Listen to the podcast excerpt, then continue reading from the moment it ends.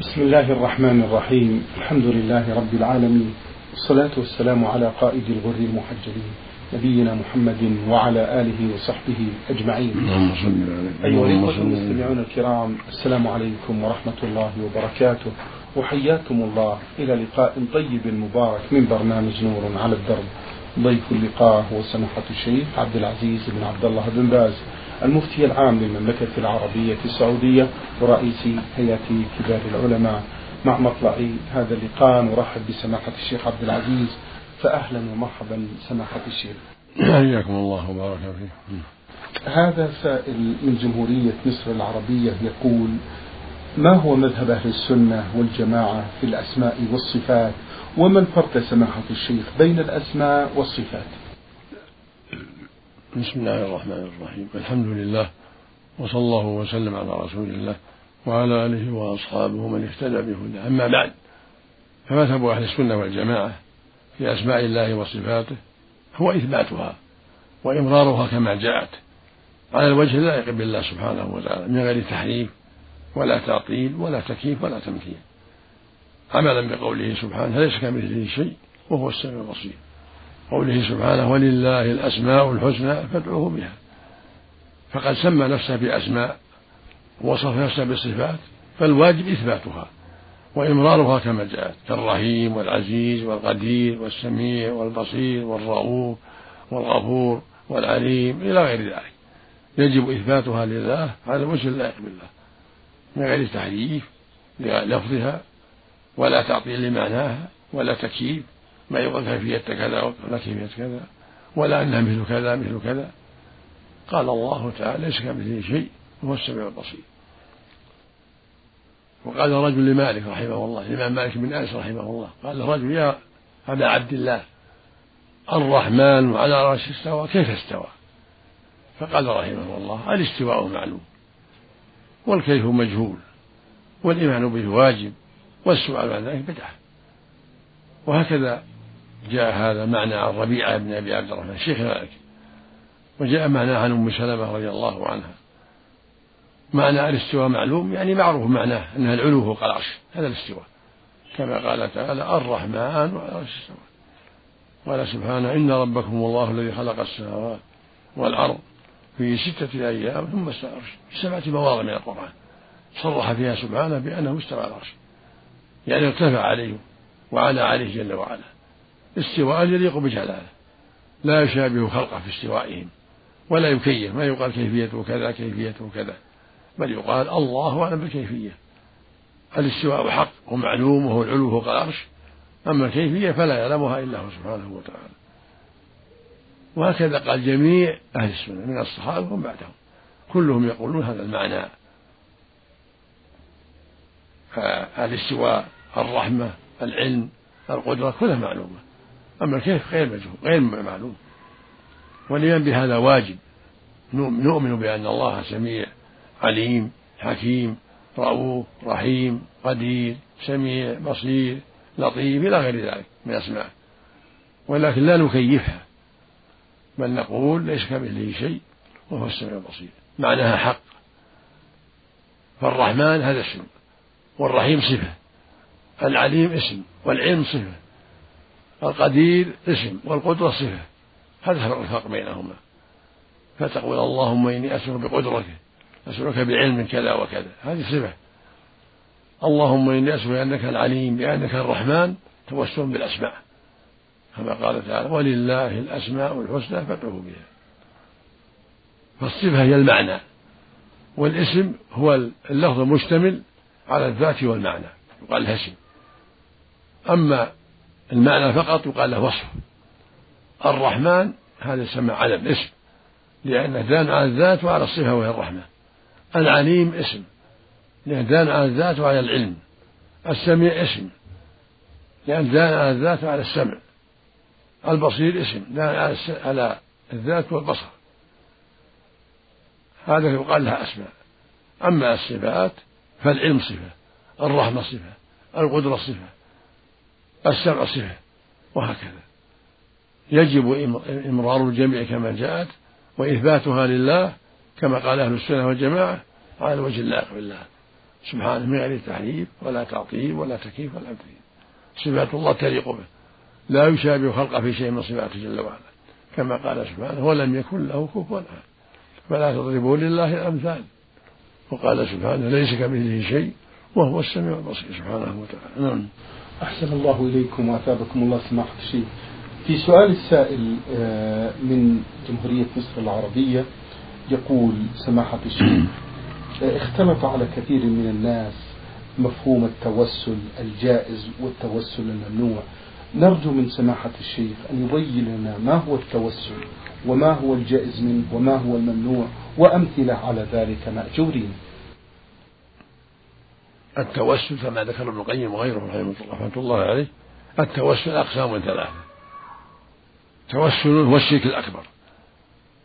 كدعاء الأموات والاستغاثة بالأموات والذبح لهم والنذر لهم. هذا هو الشرك الأكبر. يقول المشركون ما نعبدهم إلا ليقربونا الله زلفى هؤلاء شفعاؤنا عند الله يتوسلون بدعائهم واستغاثتهم بهم. وهذا هو الشرك. الأكبر. التوسل الثاني التوسل بذواتهم. تقول اللهم إني أسأل بذات فلان أسأل بنبيك فلان. اللهم إني أسأل بعبادك الصالحين. اللهم إني أسألك بمحمد بموسى. هذا توسل ممنوع بدعة لأنه وسيلة, الغلو والشرك. التوسل الثالث الجائز المشروع وهو التوسل بأسماء الله وصفاته. التوسل بأعمالك الصالحة بإيمانك هذا التوسل المشروع. مثل ما قال الله جل وعلا ولله الأسماء الحسنى فادعوه بها. مثل ما كان يدعو الله بأسمائه وصفاته. هذا يقال له التوسل المشروع. مثل ما في الحديث أعوذ بعزتك أن تضلني. فالتوسل بصفات الله أمر مشروع. أسألك برحمتك أسألك بعلمك أسألك بإحسانك أسألك بقدرتك أن تغفر لي. ومن حد دعاء الذي سأله لما سأل عثمان بن أبي العاص واشتكى إليه مرضا ضع يدك على ما تشتكي وقل أعوذ أعوذ بالله بعزة وقدرة من شر ما أجد وأحاذر. فتوسع بعزة الله وقدرته. من شر ما يجد ويحاذر. واستعاذ بذلك. من اللهم إني أعوذ برضاك من سخطك وبعفوك من عقوبتك وبك منك لا أحصي ثناء عليك.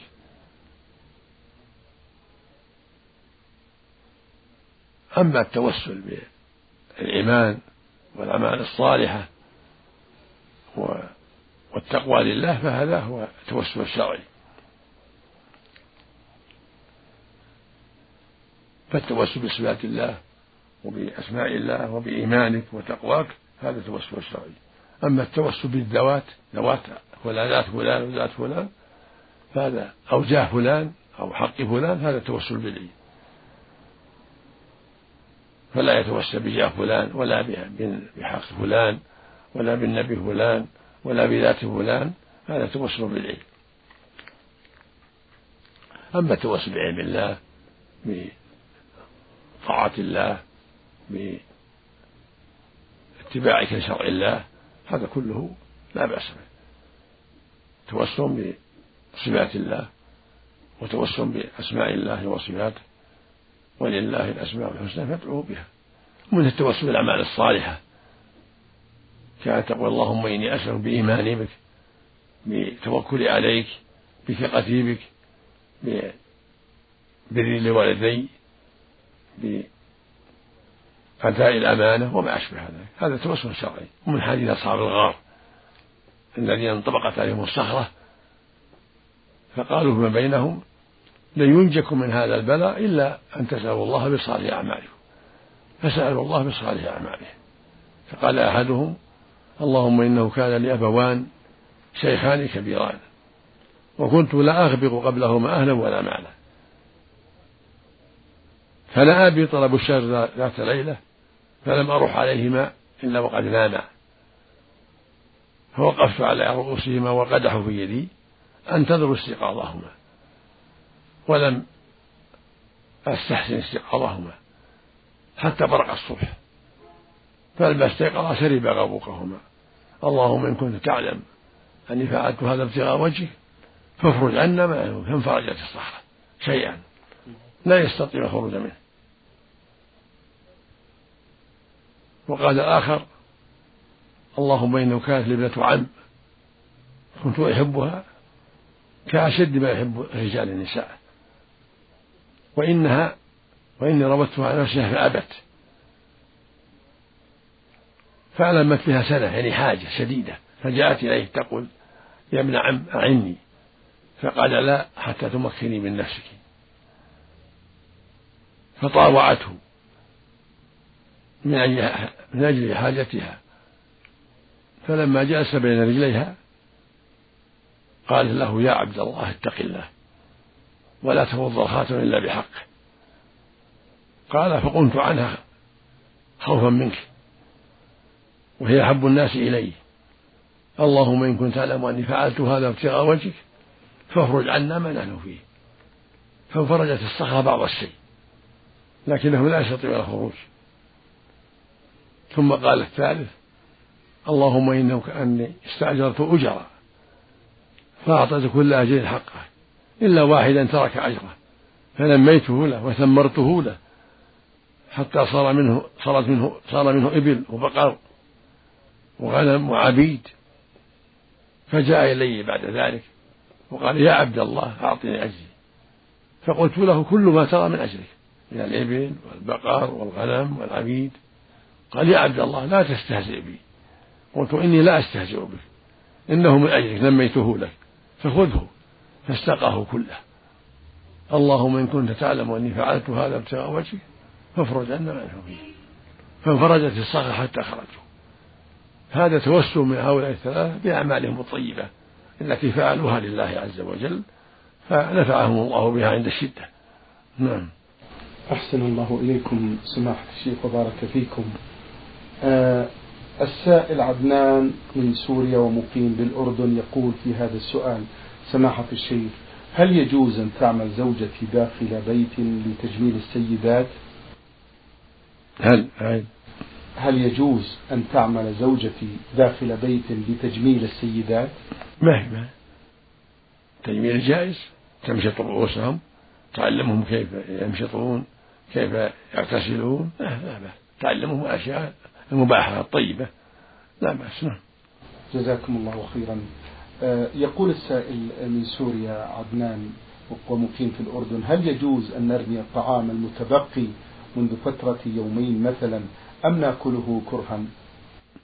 إذا كأنتم بالخيار إن أكلتموه فلا بأس وإن رميتوه في محل طيب تأكله الدواب والطيور فلا بأس. يجعل في مكان طيب في محل طيب نظيف حتى تأكله الطيور أو القطط أو في الخارج تأكله الكلاب وغيرها في محل طيب. أحسن الله إليكم سماحة الشيخ. هذه أختكم في الله ألف ألف عين جدة تقول في الحديث عن أم سلمة رضي الله عنها قالت قلت يا رسول الله إني امرأة أشد شعر رأسي أفأنقضه لغسل لغسل الجنابة وفي رواية وفي رواية والحيضة؟ فقال لا إنما يكفيك أن تحفي على رأسك ثلاث حثيات رواه مسلم. هل هذا يعني أن غسل مقدمة الرأس ثلاث حثيات دون غسل باقي الشعر من الخلف؟ سماحة الشيخ؟ المعنى أنها لا تنقض فيلزمها النقض تحذي على ثلاث حثيات وتسيل مع على الجداية على تعمها بالماء. الجداية ولا يلزم النقض إذا عمته بثلاث حثيات فإن الغالب أن هذا الماء يصل إلى الجوف جوف الشعر. ثم تفيض الماء على بقية جسدها فتطهر بإذن الله والحمد لله. ولكن نقض في الحيض كما جاء في روايات أخرى أنه أمر بعض الحيض أن ينقض شعرهن نقضه أو أو أولى في الحيض وأكمل. وإن لم تنقض فلا بأس كما في هذه مسلمة أما في الجنابة فلا حاجة إلى النقض. يفيض الماء على رأسه وعلى بدنه والحمد لله. الرجل والمرأة. أحسن الله إليكم وبارك فيكم سماحة الشيخ. عند الجلوس للتشهد أريد توضيح تحريك السبابة. هل هو عند بداية التشهد أم بعد نهاية التشهد عند الدعاء فقط؟ السنة أن يشير بالسبابة يقيم السبابة من أول الجلوس للتحيات. الشهد الأول والأخير. أما التحريك فالسنة يكون عند الدعاء عند اللهم صل اللهم إنا من عذاب جهنم عند الدعاء. يحركها قليلا عند الدعاء. أما كونها قائمة هذا من حين يجلس. تكون قائمة إشارة للتوحيد ويعقد إبهامه مع الوسطى ويقبل الخنصر والبزر أو يقبل الأصابع كلها ويشير بالسبابة هذا سنة. لكن التحريك يكون عند الدعاء. نعم. أحسن الله إليكم. بالنسبة هذه صلاة الجماعة يقول هذا السائل آه، بالنسبة بالنسبة لصلاة الجماعة في المسجد إذا كان الشخص يسمع النداء ولا يذهب للصلاة في المسجد وذلك لأن أصحاب العمل لا يعطونه إذن بالذهاب فهل عليه إثم وهل يواصل معهم هذا العمل؟ بالرغم من ذلك؟ ليس له أن يوافقهم وعليه أن يشترط ذهابه إلى الصلاة في المسجد ولا يجوز طاعتهم. لأن الرسول يقول إنما الطاعة في المعروف هكذا يقول صلى الله عليه وسلم إنما الطاعة في المعروف. فعليه أن يبين لهم أنه لا بد من الذهاب إلى المسجد والصلاة مع الجماعة. سواء كان العمل حكوميا أو غير ذلك. يعلم أن الصلاة لا بد منها في الجماعة. نعم. أحسن الله إليكم السائل عين ألف سوداني ومقيم بالرياض يقول في سؤال له عندنا عادة وهي عند وفاة شخص يحضر الناس للمأتم وعند حضور أي شخص يرفع يديه ويقول الفاتحة للمرحوم فلان ويرفع بقية الجالسين أيديهم أيضا ويقرؤون يقول هذا السائل عندنا عادة وهي عند وفاة شخص يحضر الناس للمأتم وعند حضور أي شخص يرفع يديه ويقول الفاتحة للمرحوم فلان ويرفع بقية الجالسين أيديهم أيضا ويقرؤون عند رفعها سورة الفاتحة والإخلاص. فما حكم الشرع في نظركم سماحة الشيخ؟ هذا قراءة وهذا الرفع هذه القراءة وهذا الرفع بدعة لا أصل لها ولا يجوز فعل ذلك لعدم الدليل. الرسول عليه السلام يقول من عمل عملا ليس عليه أمرنا فهو رد. ويقول صلى الله عليه وسلم من أحدث في أمرنا هذا ما ليس فهو رد. ويقول كل محدثة بدعة وكل بدعة ضلالة. ولم يكن يفعل هذا هو ولا أصحابه رضي الله عنه أما المأتم ففي التفصيل إن كان مجيئهم للتعزية فقط فلا بأس. أما يكون أهل الطعام يصنعون لهم طعام ويجتمعون عندهم هذا لا يجوز. يقول جرير, جرير رضي الله عنه بن عبد الله البجلي كنا نعد الاجتماع إلى أهل الميت وصنعة الطعام بعد الدفن من النياحة. أما إذا زاروهم للتعزية فقط سلموا عليهم وعزوهم ولو شربوا قهوة أو شاي ما يخالف. أما يحط مأتم أهل الميت أهل البيت يصنعون طعام للناس هذا لا يجوز. نعم. أحسن الله إليكم سماحة الشيخ. هذا السائل شين عين با يقول بالنسبة للمسافر إذا قصر وجمع وأتى المسجد في وقت الصلاة فوجد من كان قبله قد أقاموا الصلاة وصلوا وهم مقيمون ماذا يفعل؟ هل يصلي معهم؟ أم ينتظر جماعة أخرى؟ فاهم فاهم يقول إذا كنت مسافر وجمع وقصرت وجمعت وأتيت المسجد في وقت الصلاة عند وصولي إلى هذا البلد فوجدت من قبلي قد أقاموا الصلاة وصلوا وهم مقيمون. ماذا أفعل؟ هل أصلي معهم أم أنتظر؟ عليك أن تصلي معهم وتتم تصلي معهم وتكمل الصلاة أربع إذا كان ظهر أو عصر أو عشاء. ولا تنتظر. صل مع الجماعة والحمد لله. نعم. هذا السائل يقول سماحة الشيخ منذ سنتين وأنا أعتمر في رمضان والحمد لله ولكن قال لي بعض الإخوة بأن العمرة مرة واحدة في العمر فلا يجب أن تكررها في رمضان أكثر من مرة. ما رأيكم في هذا؟ العمرة الواجبة مرة في العمر. العمرة الواجبة مرة في العمر. والحج الواجب مرة في العمر. لكن يشرع للمؤمن أن يكرر العمرة والحج. فإذا تيسر أن يعتمر في رمضان كل سنة هذا خير عظيم. يقول النبي صلى الله عليه وسلم عمرة في رمضان تعدل حجة. أو قال حجة معي عليه الصلاة والسلام. ويقول جل عليه الصلاة والسلام العمرة إلى العمرة كفارة لما بينهما والحج المبرور ليس له جزاء إلا الجنة. ويقول صلى الله عليه وسلم تابعوا من الحج والعمرة فإنهما ينفيان الفقر والذنوب كما ينفي الكير وخبث الحديد والذهب فضة. وليس للحج المبرور ثواب إلا الجنة. فإذا تابع الحج والعمرة وتيسر له ذلك فهذا خير عظيم. أما الواجب مرة في العمر. عمرة واحدة وحجة واحدة. نعم. سماحة الشيخ إذا كرر العمرة مثلا في رمضان أكثر من مرة. لا حرج. لا حرج إن شاء الله. لكن اكتفى مرة لعله أحوط وأحسن. حتى لا يتعب الناس. حتى لا يضيق على الناس ويحصل منه زحمة. مرة تكفي والحمد لله. هذا هو هو الأحوط والأحسن والأفضل حتى لا يشق على الناس ولا يسبب الزحام. هو هو وغيره. أحسن الله إليكم سماحة الشيخ. في آخر أسئلة هذا السائل يقول إذا كنت مأموما في صلاة جهرية فمتى أقرأ الفاتحة وما يتيسر من القرآن؟ هل أقرأ والإمام يقرأ أم ماذا أعمل؟ إذا كان له سكوت تقرأ في حال السكوت. وإن كان ما له السكوت تقرأ ولو يقرأ. تقرأ الفاتحة ثم تنصت. لقول النبي صلى الله عليه وسلم لعلكم تقرؤون خلف إمامكم قلنا نعم. قال لا تفعلوا إلا بفتحة الكتاب. إلا بفاتحة الكتاب. فإنه لا صلاة لمن لم يقرأ بها.